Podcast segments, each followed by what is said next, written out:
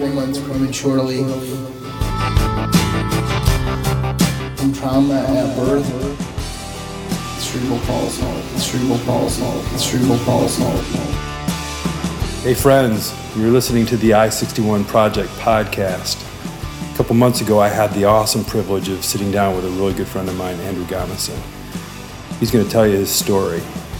This was spontaneous. We had no uh, thought of uh, recording a podcast that day. We just got together to, to meet, but uh, uh one thing led to another, and here you go. So uh, enjoy.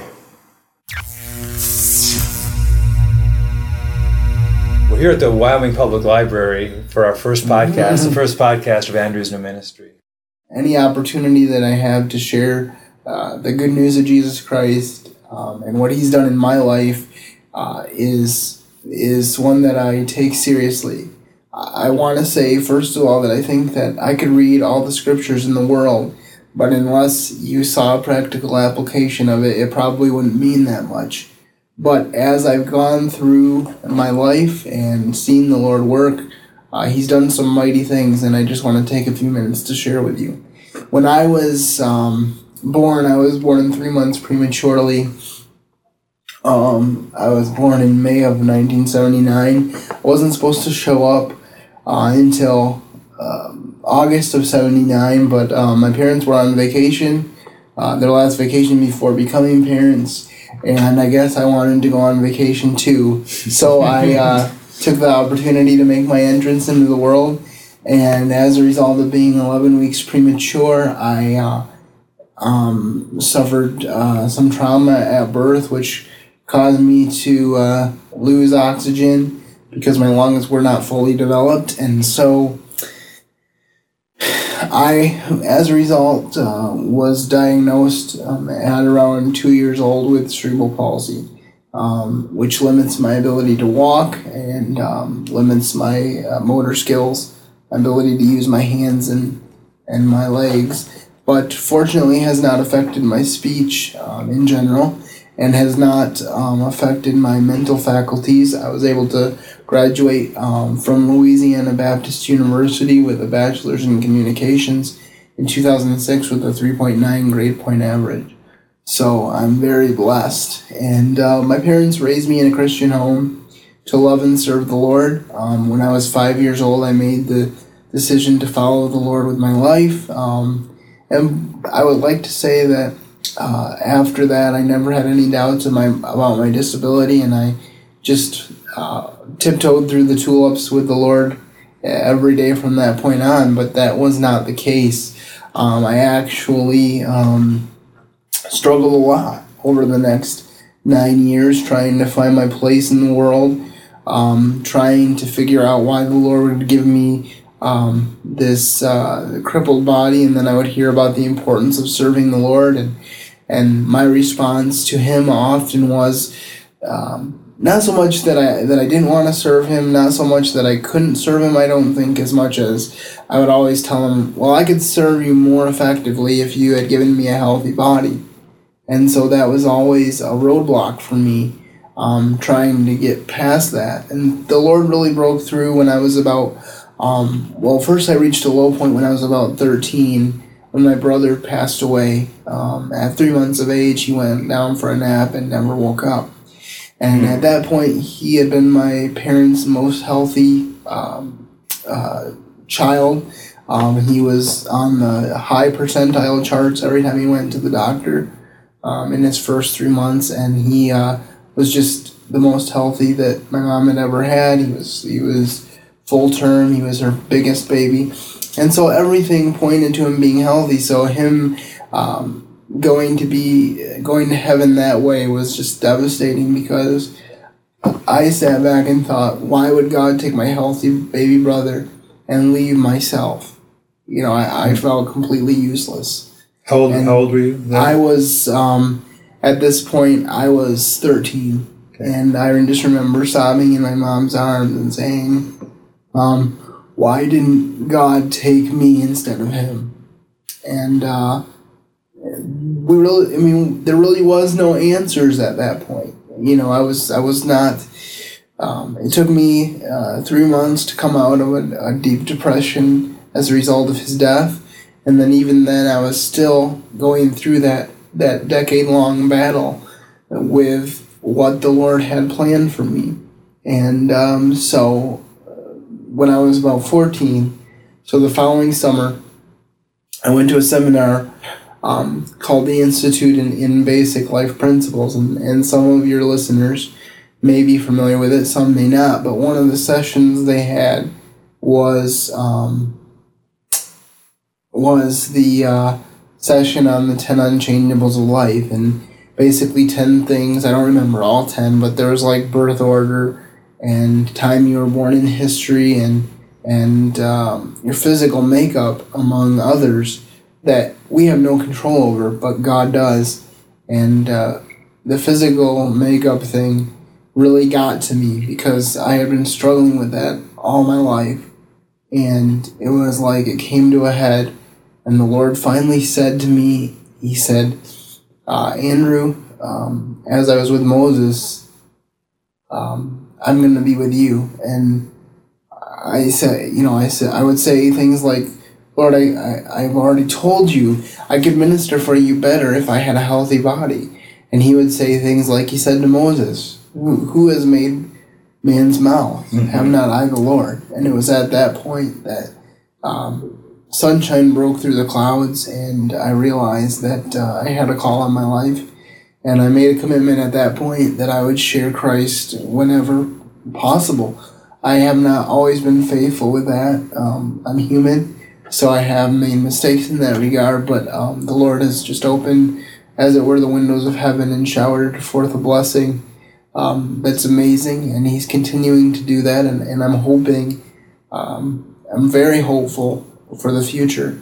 And the thing is, it's, it's not a hope um, that maybe this will happen, it's a hope that things will happen, you know, because we know that everything that the Lord has said either has come true or will come true. So when we talk about um, looking for the blessed hope and the glorious appearing of our Lord and Savior Jesus Christ, it's because we believe He will appear.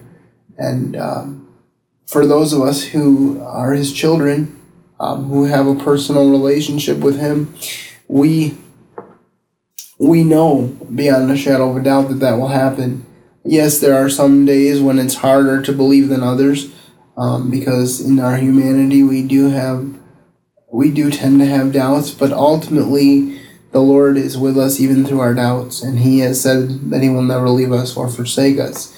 So I think the biggest thing that I want to leave people with is that if God can, you know, one of my favorite evangelists is David Ring, and uh, he kind of is someone that I kind of want to model my own ministry after. And one of his favorite things to say is, I have cerebral palsy. What's your problem? See, we all have problems, mm-hmm.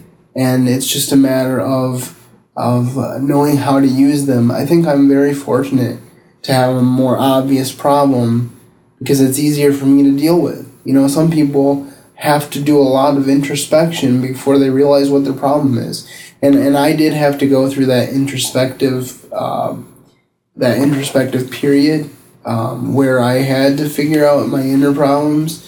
But once I did, um, my outer problems paled in comparison. Does that mean that I don't have frustrations today? No, it doesn't. I mean, it's very frustrating not to be able to drive a car, um, to have to plan my schedule around whoever can drive me somewhere. Um, it's very frustrating to um, not have a full time job yet. I think in some ways, largely because people made assumptions about my disability that are not true. But again, um, I'm having more time to do ministry as a result of not having that job that I so wanted. So I think that uh, the Lord knows how to work things out. Um, and it's also not fun to deal with relationships, you know. Um, I've had a couple uh, different um, girls that I've been interested in, but I think as soon as they've uh, realized that I was interested, they were kind of uh, afraid of, of what that might mean for them because of my physical limitations. And so, and also, um, the girl's father. I had one girl's father tell me that he didn't think that I would ever be able to provide for his daughter hmm. and protect her.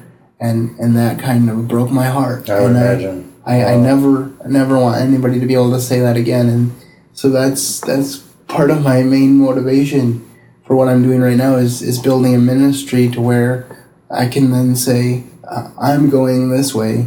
Are you willing to follow me? And that's that's what I I, I feel is a real responsibility for me as a man and having the passion that I do for manhood. Um, something that I'm going to continue to fight for.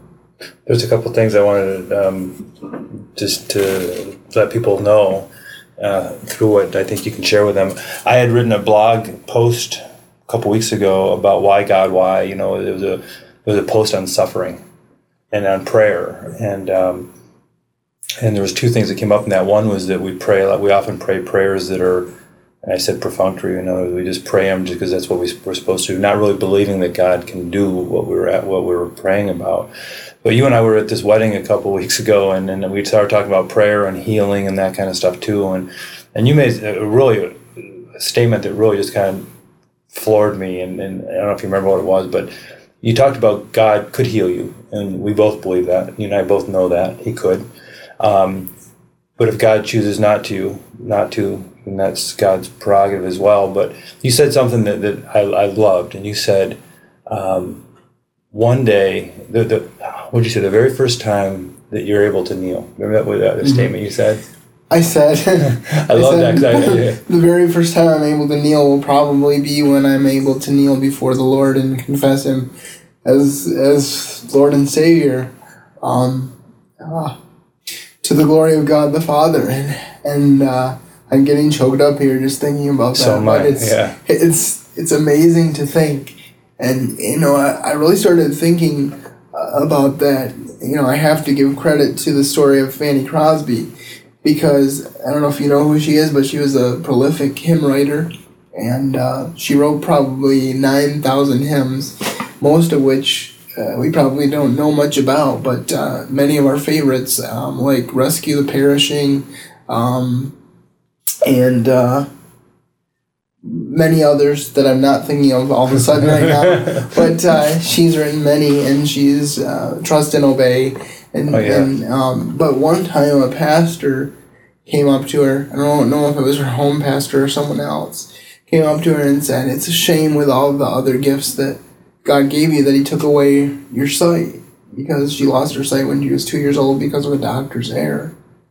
And she said, um, she said, you know, Pastor, I don't really feel that way. She said, because um, it's exciting to think that the first eyes that I'll see when I get my sight back are the eyes of my Savior. Jesus Christ. And and that's really been an, an uh, uh, inspiration to me, um, uh, along with with contemporaries like David Ring, who another one of my favorite sayings by him is stop asking why and start asking what. Mm. Not why did you make me this way, but what do you want me to do with it? Right. What spheres of influence are you opening up for me because um, because I'm this way? And I think it does help me to be this way because people aren't as intimidated by me as they would be um, I think in my work with the mission, Guiding Light Mission, um, it's helped me because people can sense when they see me some of the struggles that I've been through, and so they're never going, they're never going to approach me like I don't understand their struggles. Right. So I think that really puts me in a, in a very, very good place, and. Uh, I'm just upset that it took. I'm just disappointed. I'm not, I won't say upset, but I'm disappointed that it took me uh, a nine year journey after my salvation to come to that place. And and I always tell people when I get the chance that they don't have to waste the time that I did. You know, I, I yeah, and, and I I hear you. But I also think that God, there is no wasted time there. No, you know, I, God, I, God, I, God had to prepare some some stuff. You know, I I was thir- how old are you? You're thirty. Thirty. You're 30, so you're, you're a young puppy. I'm 45, and, and it took me, and I didn't, I wasted 36 years. Okay, so you've done more ministry before I even came to the ministry. You know, it's just it's, it's beautiful. But um, Ivor and I, when we met you, it was at um, chapel at the Guiding Light Mission, and you were preaching that day.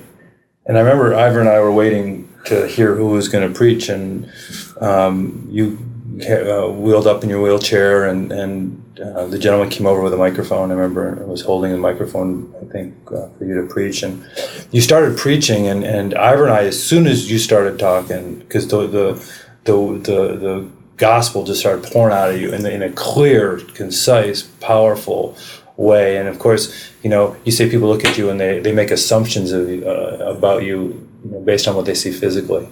And all of a sudden, this, these words started pouring out of you. And and I looked at each other, and both of our eyes started are welled up with tears, you know. And we started hearing the gospel. I said, "We we're here for a particular reason today because we needed to hear Andrew preach." Um, but then you sang that day. I remember what, what. Do I don't remember what you sang? It was a hymn. I don't remember what it was. But I don't remember exactly what I sang. I know that I uh, have it on on recording somewhere, so I could probably go back and, and figure out um, exactly what that was. I think it might have been um, a song called "Shepherd Boy" by Ray Boltz, and the reason why that song resonates with me so much is it talks about one of my favorite themes of the Bible, which is that God uses useless people. And what I mean by that is that he doesn't use the people that society would say these are this is the cream of the crop. This is who I'm going to use. He uses the people that um, people don't think he's going to use because then he gets the credit. I mean, who would have thought that um, a, a stammering shepherd named Moses would become the the leader of Israel? Who would have thought that a deceiver like Jacob would become the founder of Israel? You know, who would have thought that um, a shepherd boy like David, who was the youngest the run of right? his family, um, and basically, from what I've heard of of that that culture, one of the reasons that he was tending the sheep is because that's kind of the job that gets passed on from person to person. As you get older, you pass it on to your younger sibling. So here he was at the at the bottom of the stack, and yet. Um, Samuel, God told Samuel, don't look at the outward appearance or the height of, of their stature, because you know he, he was looking at the first two sons, and he said, "These must be your choice." And and God said, "You know, I rejected them because their heart isn't with me."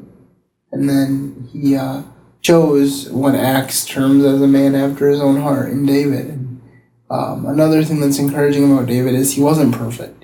He made a lot of mistakes, but every time he did, he was restored by God and he was used mightily. So um, that that story really resonates with me because I, I feel like David in a lot of respects. A lot of people don't expect much from me.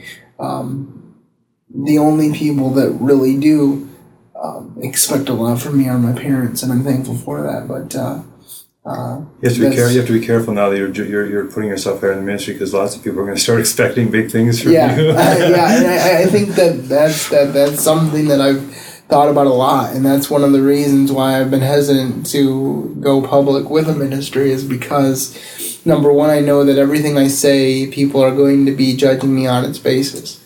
Um, and in a way, that's a good thing because there's nothing better than accountability. I mean, I need to be accountable. I need to know that when I think about doing something, I need to think about, well, how is this going to affect the people that are following my ministry? I mean, obviously, we need to point people to Christ overall, but I long to be in the place where Paul was, where he could say, imitate me as I also imitate Christ. Mm-hmm. And that, you know, Paul is another one of my heroes. He, I want to be a modern day Paul. If I were to sum up my, uh, my ministry goals in one respect, it would be to be that person that's, that's able to exhort um, the Christians to live more godly lives. Um, I think that we do need to reach out to the lost.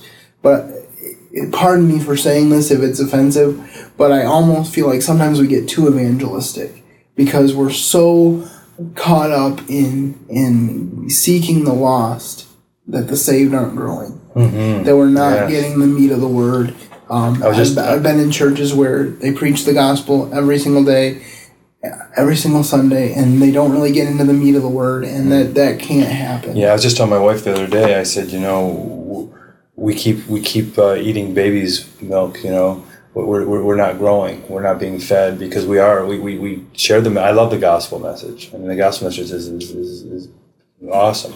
But there's two groups of people that are in the church. There are people that need to hear the word and, and to trust Christ, and there's people in the word that are in the church that have trusted Christ that need to grow in there and to to to start getting into the meat of the word. And uh, you're right, I agree with that. So Well, I don't know if you're how familiar you are with um, Charles Spurgeon, I'm very- but, very- but there's uh, quite there's Charles a couple ministries that actually take his sermons and and read them and broadcast them. And so I've been listening through Spurgeon sermons, um, and one of the things that one ministry points out um, at the beginning of each broadcast, but it's also brought out very beautifully in all of his sermons, is that no matter what um, message he preaches, there's a message for the believer and there's a message for the lost. And that's really where we need to be. You know, the gospel is in every page of the Bible. If you really look, if you're really thinking about it, because it, it's one unit, it's one book, and it preaches the same message over and over again. And, and hopefully by the time you're done with it, uh, you know, you, you get the message. But, um, but I definitely, I mean, I, I feel for the lost.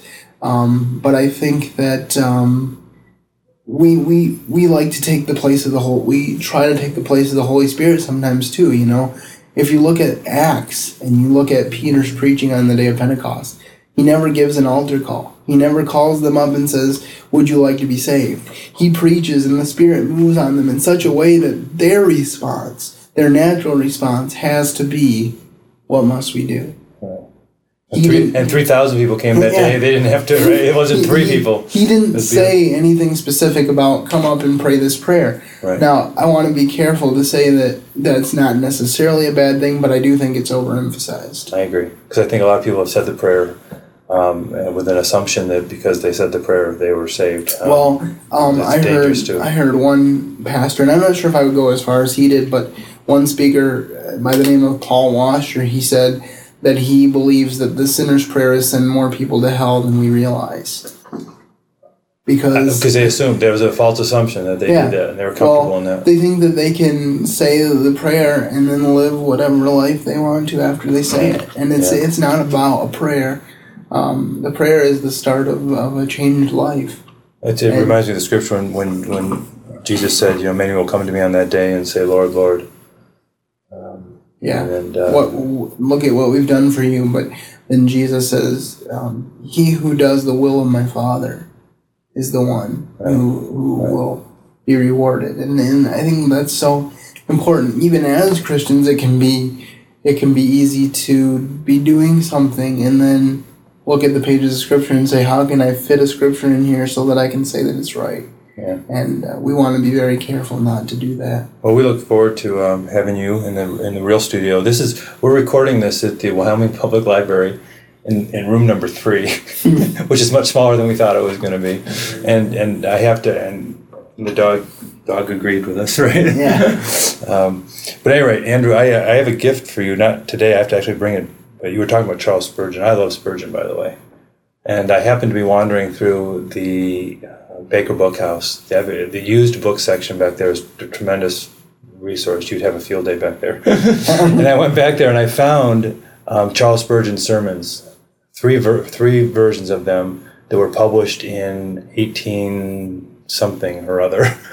and um, one of those books at home, I'm gonna I want to give to you because I think you would just love it. Um, uh, you could read his sermons that the, the version as they really came out uh, That, back that, then. that so. sounds awesome. Like I said, I think it was a very innovative and great idea that these ministries, I know of three ministries in particular, um, and if people are interested in resources, one of my favorite websites is um, sermonaudio.com, and you can you can look up sermons by minister, including Charles Spurgeon, and I think there might even be a couple others that are um, deceased right now, but their sermons are still available. Yeah, you can listen. Um, you can listen online. So, there's a lot of um, a lot of possibilities out there. Yeah. Um, so Anyway, Andrew, thank you. thank you. I think we should close with some prayer, though. I'll let you lead. Heavenly Father, thank you for uh, prompting Dave to make this recording. Lord, I don't know how um, you're going to prompt us or him to use it, but Lord, I just pray that uh, it would be a blessing to whoever listens to it and that uh, you would uh, bring people to you as a result of the story that has been told because um, it's no mistake that history is called history because it really is his story. Mm, I love and it's, that. it's his story in in our lives and and people who try to avoid God's impact on uh, society um, they just don't realize how true it is you know Benjamin Franklin once said that it's true that God governs in the affairs of men and, and I would not be where I am right now if I didn't realize the truth of that statement and so I thank you Thank you, Lord. praise you and I thank you for my friend Dave and the friendship we've been able to foster, and I hope it grows stronger and stronger as time goes on. Thank you, Lord God. In Jesus' name, amen. Well, there you have it. It's my uh, spontaneous interview with my good friend and brother in Christ, Andrew Gomison. I hope his story has inspired you. I hope that his circumstances and what Christ has done in his life has given you hope in your circumstances. And we look forward to seeing you back here again at the I 61 Project podcast. Feel free again to visit our main site at www.i61project.org. Blessings, friend.